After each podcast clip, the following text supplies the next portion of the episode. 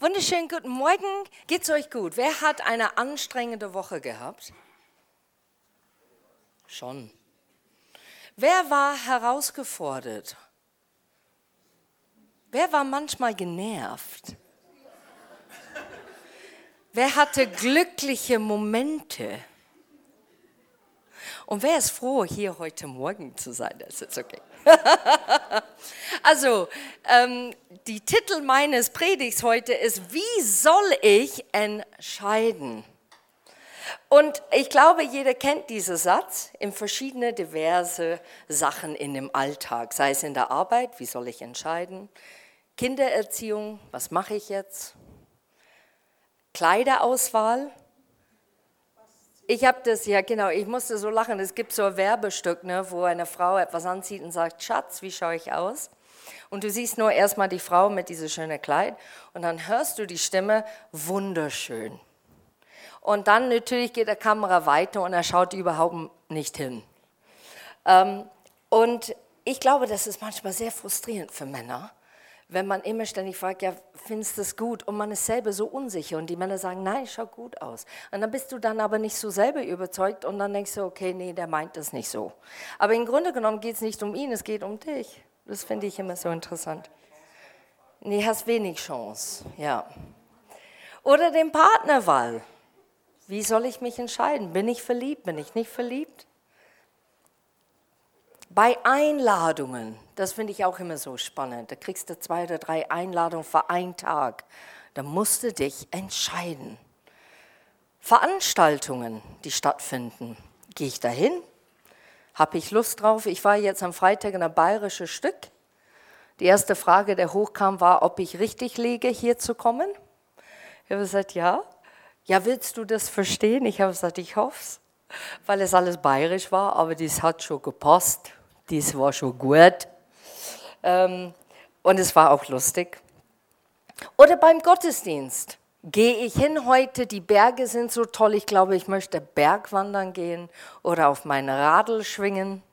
Da kann ich auch Gott begegnen oder gehe ich tatsächlich ins Gottesdienst. Und ihr habt heute Morgen eine vortreffliche Entscheidung getroffen.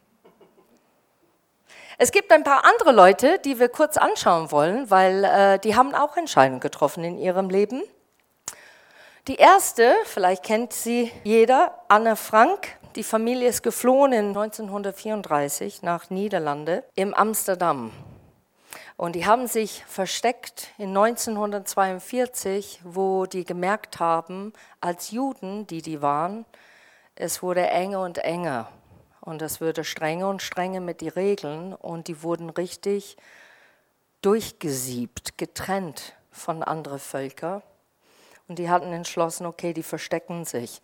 Und mit 13 Jahren zu ihr Geburtstag hat sie ein Tagesbuch bekommen und hat tatsächlich dann in ihrer Sicht oder aus ihrer Sicht und Emotionen etwas erzählt. 1944 wurden die entdeckt und gefangen und leider ist sie dann gestorben in Gefangenschaft. Dieses Tagebuch bewegt Menschen immer noch heutzutage. Das ist wie ein Echo, der immer wieder durch, durch die Menge geht. Und wenn man das Haus anschaut, ich war schon mal drin, das ist schon relativ schmal ne? und die Treppen hoch und sowas. Ähm, es schaut, wenn du da hingehst und du kennst die Historie nicht, das Geschichte nicht, dann vielleicht prägt es dich anders. Aber weil du weißt, was da abgelaufen ist, mit diesen kostbaren Menschen, die ganz leise sein sollten tagsüber und ähm, Auseinandersetzung mit, miteinander zurechtzukommen, weil jeder eine Unikat ist. Und trotz allem zusammenzuhalten in so einer harte Zeit, ähm, das macht einem in einem was, das bewegt einem. Oder es gibt auch eine bekannte Frau, Mutter Teresa. War in Mazedonien geboren, das ist jetzt heutzutage Skopje. Mit 18 ihr Vater ist gestorben und sie hat, und das finde ich so interessant bei dieser Frau, statt dass sie weggelaufen ist von Gott, ist sie zu Gott gelaufen. Als ihr Vater gestorben ist, hat sie entschlossen, ihr Leben Gott zu widmen. Wurde Ordensschwester und die waren dann in 1946 in Kalkutta in Indien Und da sagt sie, sie hat eine Bewe Begegnung mit Jesus Christus. Und zwar hat sie ein Kreuz gesehen und es war, als Gott zu ihr spricht, hilfst du, hilfst du. Und sie sagt, das war so eine prägende Satz, der ihr bewegt hat in diesem Augenblick, dass sie entschlossen hatten, da zu bleiben, die Armen zu helfen, die Kranken, die natürlich in India nicht angesehen waren, die wirklich als Dreck behandelt worden sind und heutzutage auch immer noch teils so. Und hat quasi ihr Ordenschaft abgelegt. Äh, und das wurde genehmigt nach zwei Jahren, als sie in Kutter da war. Auch ein Mensch, der entschieden hat, durch eine Begegnung etwas zu machen nicht nur an sich zu denken, sondern zu sagen, ich mache was für jemand anderen. Jetzt kommt jemand, Ignaz Semmelweis. Ich finde das Name so nett. Es ist ein ungarisch Chirurg, ähm, der auch ein Geburtshelfer war. Und er wurde in 1818 geboren und er war wirklich einer von der Vorreiter oder das Erste, der auf Hygiene geachtet hat. Der hatte richtige Probleme und hat erkannt, irgendwas stimmt hier nicht, wie wir mit hygienischen Sachen umgehen, wenn Leute krank sind oder Wunde haben oder wenn etwas passiert. Und er war sehr, sehr streng in diese Regelung und eigentlich heutzutage ist er wirklich berühmt dafür, dass er diese Hygiene quasi Konzept äh, so fortgeschritten hat in 18, 1818 und Leute sind wirklich dann, haben überlebt durch diese hygienischen Maßnahmen. Und in Krankenhäusern heutzutage macht man das auch durch diese Prägung, was er gebracht hat. Jetzt kommt eine lustige Kerlchen, da muss ich immer lachen. Also seine Karikatur heißt Loriot aber der heißt Vico von Bülow. Äh, und 1923 ist er geboren und was war seine Aufgabe? Der brachte Leute zum Lachen. Und das ist genau, was ich so erfrischend sind. Das sind Leute, die wirklich in ganz harte Umstände kämpfen und wirklich etwas prägen und machen, so wie ein Ochse auf harte Boden. Und dann sind andere, die haben so ein Leben, wo du denkst, ja, ist doch schön ein äh, bisschen Theater, ein bisschen geckig sein. Aber was es mit den Herzen macht, ist natürlich, dass die Herzen aufmachen. Wenn du richtig lachst, dann geht der Herz auf. Und dann kannst du etwas ganz Tolles machen bei den Menschen, wenn du etwas hinterher sagst, der vielleicht tatsächlich trifft. Der hat die Menschen zum Lachen gebracht. So, heute Morgen werde ich über jemanden reden, der sehr ähnlich sowas gemacht hat. Es war aber in dieser Zeit gab es keine Fernseher. Es gab auch keine so schöne, ich würde sagen, wie sagt man, diese Bandagendinge oder diese, diese Schärpe, Entschuldigung, Schärpe. Hat sie nicht bekommen. Aber vielleicht erkennt ihr, mit wem ich oder über wem ich reden möchte in der Bibel. Habt ihr eine Ahnung? Yes. Esther. Ich möchte über Esther reden. Esther, das sind so vier Charakteren aus äh, dieser Bibel Esther, die wir an, kurz anschauen werden. Esther natürlich, sie hieß auch Hadassah. Hadassah bedeutet Myrtel, eine Heilpflanze. Wusste ich auch nicht, fand ich auch hochinteressant. Ähm, es gab ihr Onkel, der hieß Mordecai. Dann gab es der König in dieser Zeit, König Xerxes. Und dann gab es Haman der Ratgeber des Königs, der ist so ein bisschen ein Bösewicht. Ein bisschen ist gut. Sehr. In Esther Kapitel 2 lesen wir gleich ab Vers 5, damit wir da richtig ein schönes Fundament kriegen zu das, was ich sagen möchte. In der Residenz Susa wohnte ein Jude namens Mordecai aus dem Stamm Benjamin. Er war ein Sohn von Jai und Enkel von Shimi aus der Sippe Kish ab Vers 7, Mordecai hatte eine Cousine namens Hadassah, die auch Esther genannt wurde. Ihre Eltern lebten nicht mehr und deshalb hatte Mordecai sie als Pflegetochter angenommen. Sie war sehr schön und ihre Gestalt war besonders anmutig. Vers 8, als nun der Erlass des Königs verkündigt wurde, brachte man viele Mädchen in die Residenz Susa, wo Hegai sich um sie kümmerte, der die Verantwortung für den königlichen Harem hatte. Ein Harem ist eine Sammlung von lauter schönen Frauen. Es war so gang und gäbe, da dürfte man ne, so viele Frauen haben, wie man wollte. Und der König wollte besondere, sehr, sehr schöne Frauen haben. Und Hegai hat die quasi um sie gekümmert, aber auch die gepflegt und äh, ein bisschen auch vorbereitet auf das, was auf denen zukommt. Und auch Esther war unter ihnen. Und Vers 9, sie gefiel Hegai ganz besonders und gewann seine Gunst. Er versorgte sie mit den besten Schönheitsmitteln und mit den gesündesten Speisen. Dann gab er ihr sieben ausgewählte Dienerinnen aus dem Königspalast und wies ihr die schönsten Räume des Harems zu. Das nenne ich Gunst. Das ist so wie ein Tutorial. Du hast ein Tutorial für diejenigen, die kennen keine Tutorial. Das ist irgendwas, was man macht, so wie, hey, bin am Strand, super hier, Hashtag äh, Palmen, äh, Cocktail, äh, danke Tiffany für die Kette, die ich jetzt trage. Und da wird man gesponsert manchmal, wenn man ganz berühmt wird von Schmuck oder äh, Kleidungsstücke oder Sonnenbrille, Make-up, alles Mögliche. Und äh, der mehr man bekannt wird dadurch, natürlich, der mehr darf man reisen, mehr Geld man verdient und so weiter. Und ich habe mir gedacht, dieser kleine Vergleich passt eigentlich. Heutzutage finde ich nicht alle, aber sehr viele junge Frauen schauen ein Tutorial an oder schauen eine Frau in ein Bild an und sagen, oh, Vollkommenheit, Glückseligkeit angekommen, Träume werden wahr.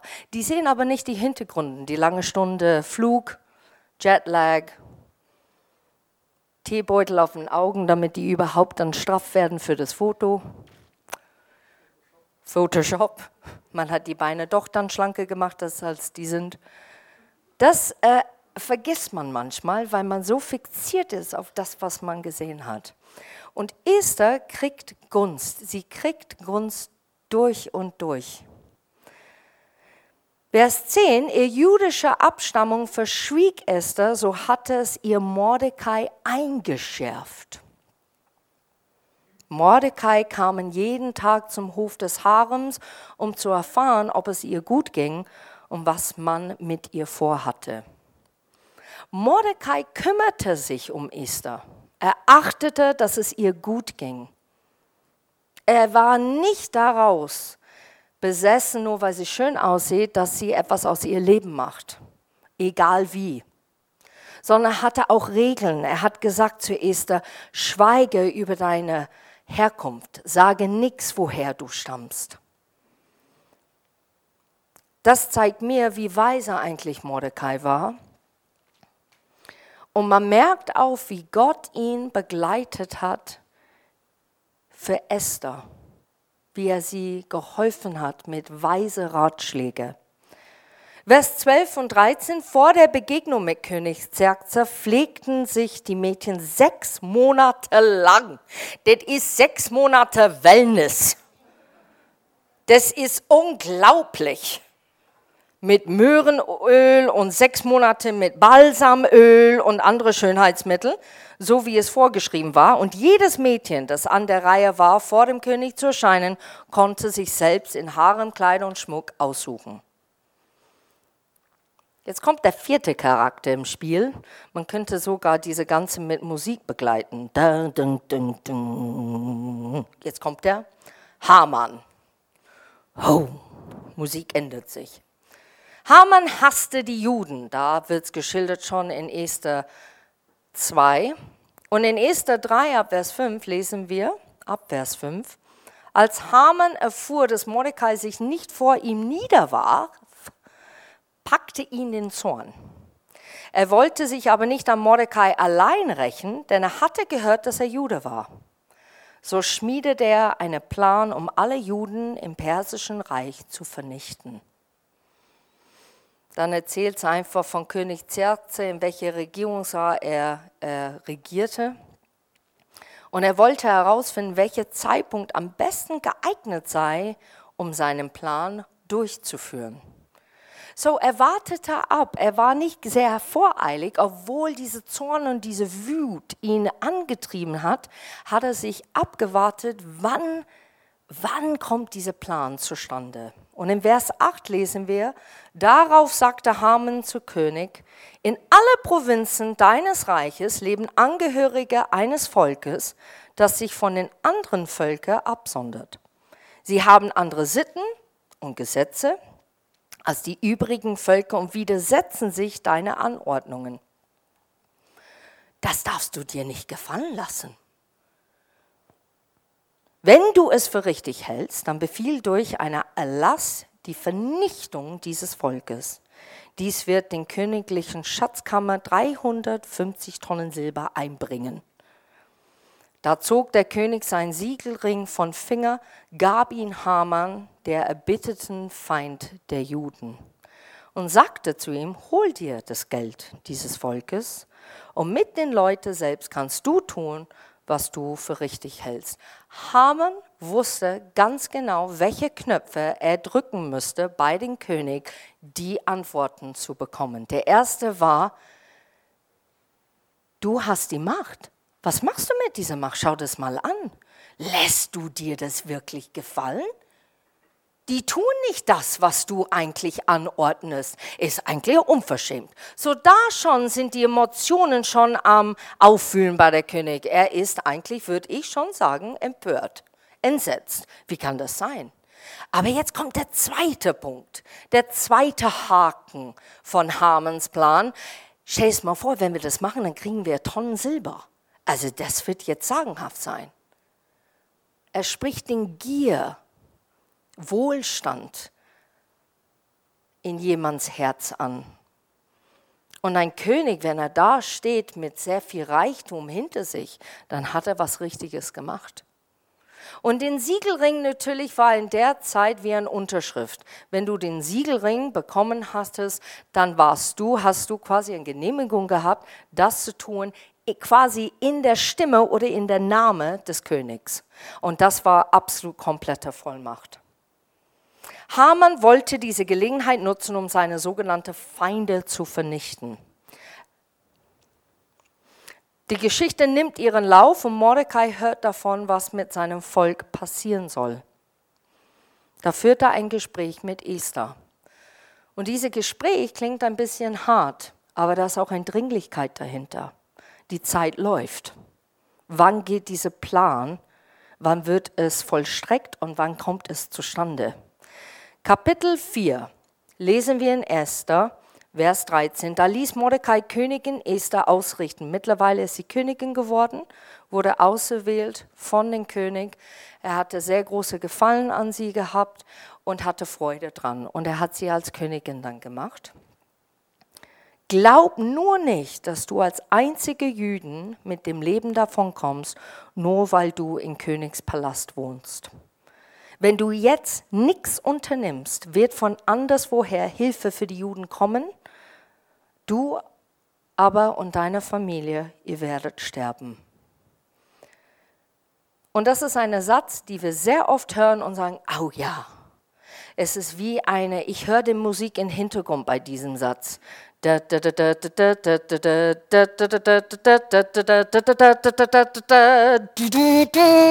Weil Mordecai sagt in dem Moment, vielleicht bist du gerade deshalb Königin geworden, um die Juden aus dieser Bedrohung zu retten. Wow, das sitzt.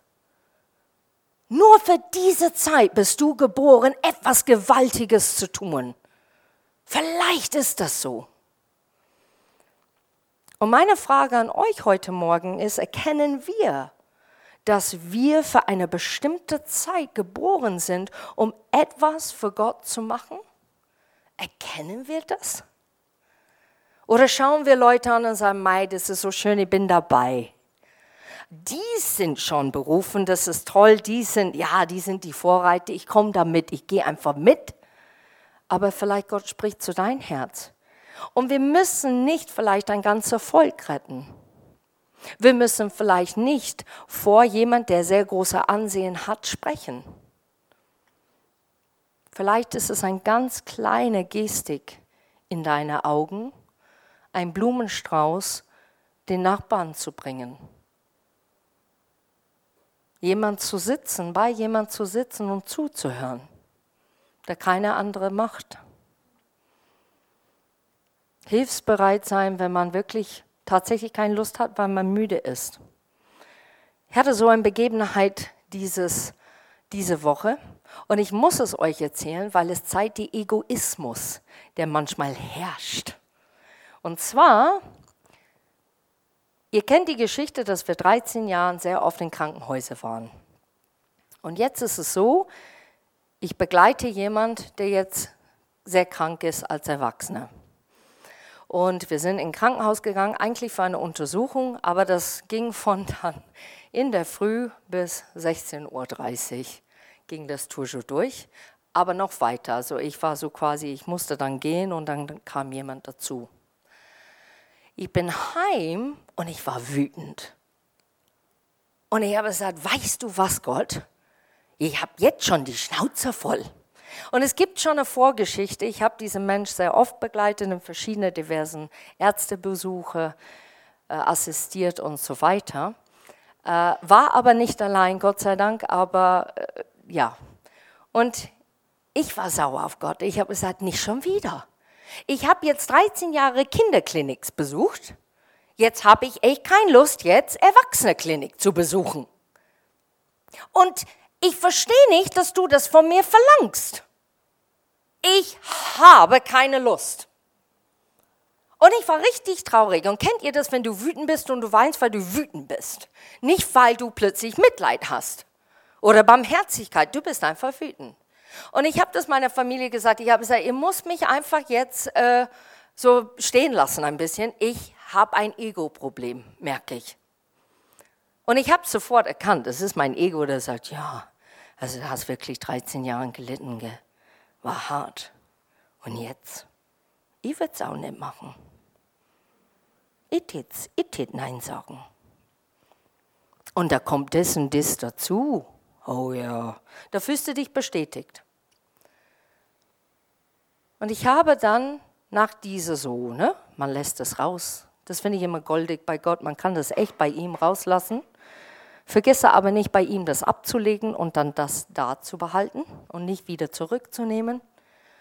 Und dann wurde ich ruhiger. Und dann habe ich gesagt, Gott, wer bin ich? Wer bin ich, dass ich sowas überhaupt beurteilen darf? Wer bin ich? Danke, dass du mir diese Wissen gibst und diese Erkenntnis gegeben hast, dass ich jemand anderen helfen kann.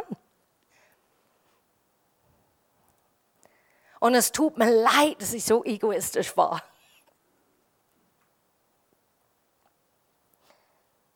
Und es bewegt mich, weil wenn du Gott begegnest in so einem Augenblick, dann du erkennst, Kerstin, es geht nicht um dich. Es geht nicht um, wie toll du es machst oder dein Können. Es geht um, was hast du entschieden zu tun für mich? Was hast du ja gesagt, Kerstin? Und da musste ich Dankeschön. Man sagt das nie, aber ich sage es jetzt. Ne? Ich habe ein Tempo bekommen, falls jemand das zuhört. Du sitzt da und du wirst so gedemütigt, weil du denkst plötzlich, boah, ist eigentlich eine Ehre, dass du jemandem helfen kannst. Dass wir nicht allein kämpfen müssen und dass du den echt unterstützen darfst, obwohl du vielleicht nicht alles verstehst und begreifst, obwohl du manchmal denkst, oh, wann kapiert das Mensch das oder in welcher Art oder Weise. Aber darum geht es nicht. Deshalb dürfen wir zu Gott zu rennen und sagen, ich bin geboren für solch einen Moment. Ich bin geboren, gesunde Grenzen zu setzen, aber ich bin geboren zu sagen, hier bin ich Herr. Hier bin ich. Was verlangst du für diese Stunde von mir, diese Minute von mir, dieser Augenblick? Was verlangst du von mir? Und wisst ihr was? Gott hat immer das Beste im Sinn. Er hat das Beste im Sinn für dich, aber er hat das Beste im Sinn für diejenigen, denen du hilfst. Und das finde ich so umwerfend. Gott ist ein gütiger Gott, der, der erwartet nicht, dass du Burnout hast, dass du daher schleppst und dass du echt an deine Grenzen kommst, dass du nicht mehr kannst, weil das ist das Menschliche, was wir daraus machen. Ne? Hilfesyndrom, wir müssen, wir müssen, wir müssen, wir müssen, müssen. Sondern gesund einfach wirklich Gottes Stimme in dem Augenblick zu hören und sagen, ist das jetzt dran? Soll ich das tun, soll ich es nicht tun?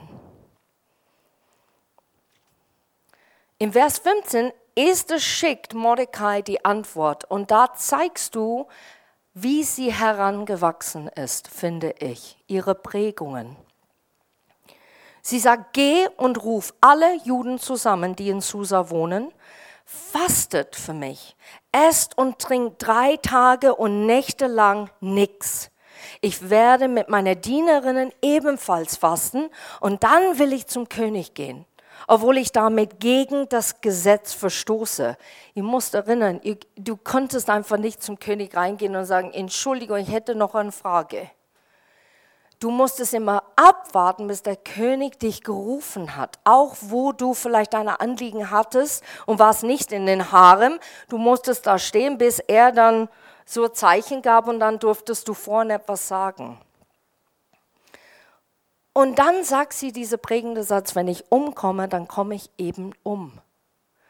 Das Volk soll nicht beten, weil weil es so wichtig über ihre Persönlichkeit, sondern dass sie einen Weg findet, mit dem König zu reden.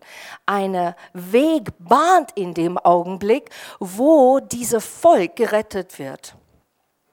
So sie sucht Gottes Angesicht und fastet.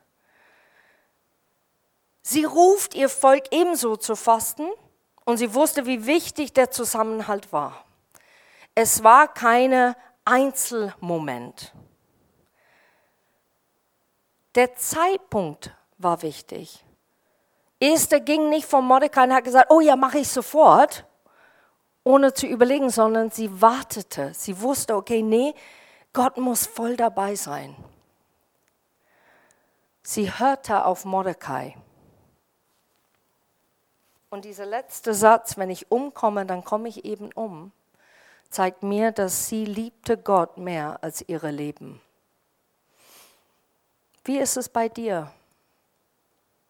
Was für eine Checkliste hast du oder etwas graviert in dein Herz, wo du eine Begegnung mit Gott hattest und hast gesagt, boah, deshalb bin ich zu Jesus gekommen. Deshalb lese ich das Wort Gottes. Deshalb verbringe ich Zeit mit, mit anderen, die genauso glauben oder Zeit mit ihnen allein, einfach zu hören, was er wirklich wünscht. Hattest du mal Träume und die waren dann weg, weil man so weise und so reif geworden ist? Und wir nennen es dann Leichtsinn. Ja, das war damals, da war ich jung, da hatte ich laute Pläne. Fertigst du die Entscheidung, die du getroffen hast im Lauf deines Lebens und hast gesagt, ja, ja, das war die richtige Entscheidung. Bin ich glücklich? Hm, nicht so ganz, aber das war die richtige Entscheidung. Und wir gehen dann nicht zu Gott und sagen, oh Gott, tut mir leid, ich habe echt da Blödsinn gemacht. Ich habe eine falsche Entscheidung getroffen. Weil Gott ist fähig, egal welcher Alter, diese Entscheidung umzudrehen. Aber manchmal können wir es nicht sehen. Und deshalb passiert es dann nicht.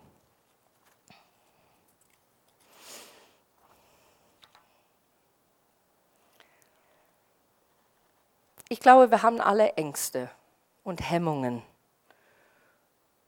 Oder wir schauen Leute an und sagen, boah, das kann ich nicht, aber die können das. Aber ich bin so froh, ich muss das nicht machen.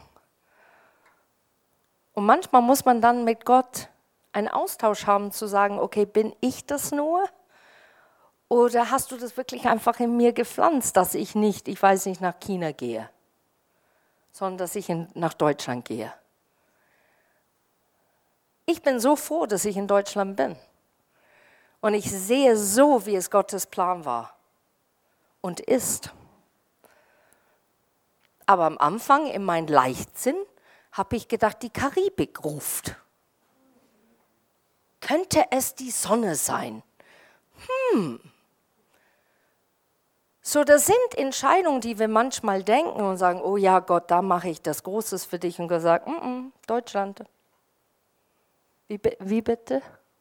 Deutschland. Ja, es ist kalt. Leute sind auch anders.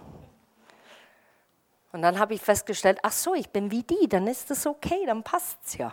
Aber man muss manchmal Dinge wagen, zu erkennen, boah, dein Plan ist perfekt. Es ist echt vollkommen. Alleine gehen kann gefährlich sein für dich. Gott sucht nie Shooting Stars, sagt man, Sternschnuppen. Anzuschauen ist es schön, aber das ist nicht sein Plan für dein Leben. Er sucht Team. Er sucht Leute, die sagen, oh, ich kann dazu ergänzen, oh, ich habe diese Idee, ja. Und das ist hauptsächlich auch in der Arbeit. Wenn du in der Arbeit bist, du hast einen natürlich, der sagt, so, das ist der Plan, das ist der Termin, das müssen wir erfüllen, wie gehen wir es an? Und dann kommen alle zusammen und überlegen und planen und jeder bringt seine Ergänzung und seine Stärke mit und dann formuliert richtig den Plan. Dann entfaltet sich und dann vielleicht kriegt der Chef der Lob, aber im Endeffekt warst du ein sehr, sehr wichtiger Teil dieser Rolle, diesen Plan zu verwirklichen. Jesus ging auch nicht allein. Er hatte Momente des Alleinseins, die wichtig waren. Wir brauchen das auch. Vielleicht stellst du die Frage, kann ich allein sein? Wenn die Antwort ist, nee, eigentlich nicht, dann wäre es höchste Zeit, dass du lernst, halbe Stunde allein zu sein, mit dir selber zurechtzukommen. Aber er wusste, Jesus wusste das, dass sein Vater möchte viele nutzen, um sein Reich sichtbar zu machen. Und in ein Team ist das effektiver. Wir brauchen einander. Wir brauchen einander. Es ist so. Der dritte Punkt. Wie oft hörst du oder bist leidenschaftlich in einem Projekt zu dienen? Stürzt du dich in einen Plan, weil du eine Idee hast? Und du organisierst das alle? Ich meine, ihr kennt diese Geschichte ne? von dem Mann, der sagt, äh, bau ein Haus. Gott sagt zu ihm, bau ein Haus. Kennt ihr diese Geschichte? Dann fängt er das Bauen an. Fertig. Nach Monaten, vielleicht ein Jahr, ist er fertig und sagt, so Gott, schau das mal, das ist ja ein tolles Haus. Und Gott sagt, hm, ich wollte, dass die Türen größer waren. Ich wollte eigentlich keine Treppen haben. Ach so, wieso? Ja, weil da muss ein Rollstuhl hier reinkommen. Oh. Ja, und dann wollte ich, dass es alles eigentlich auf einer Ebene ist. Oh. Und ich finde die Geschichte so treffend, weil wir manchmal, hey, ich habe was von Gott gehört, wuhu, und wir sausen los und wir fragen dann nicht, wann? Wann soll ich das eigentlich anfangen? Wie soll ich das machen? Und dann natürlich der dritte Frage, mit wem?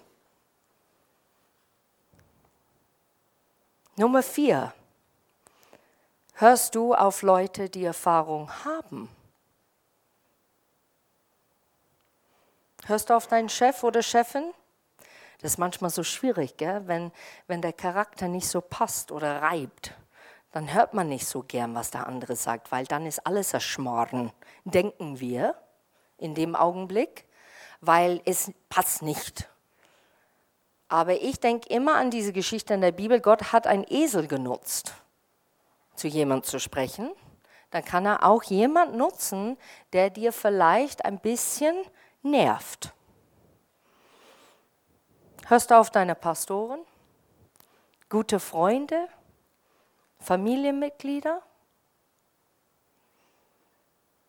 Der fünfte Punkt. Bist du an einem Punkt in deinem Leben, wo Gott dir mehr bedeutet als alles andere hier auf Erden.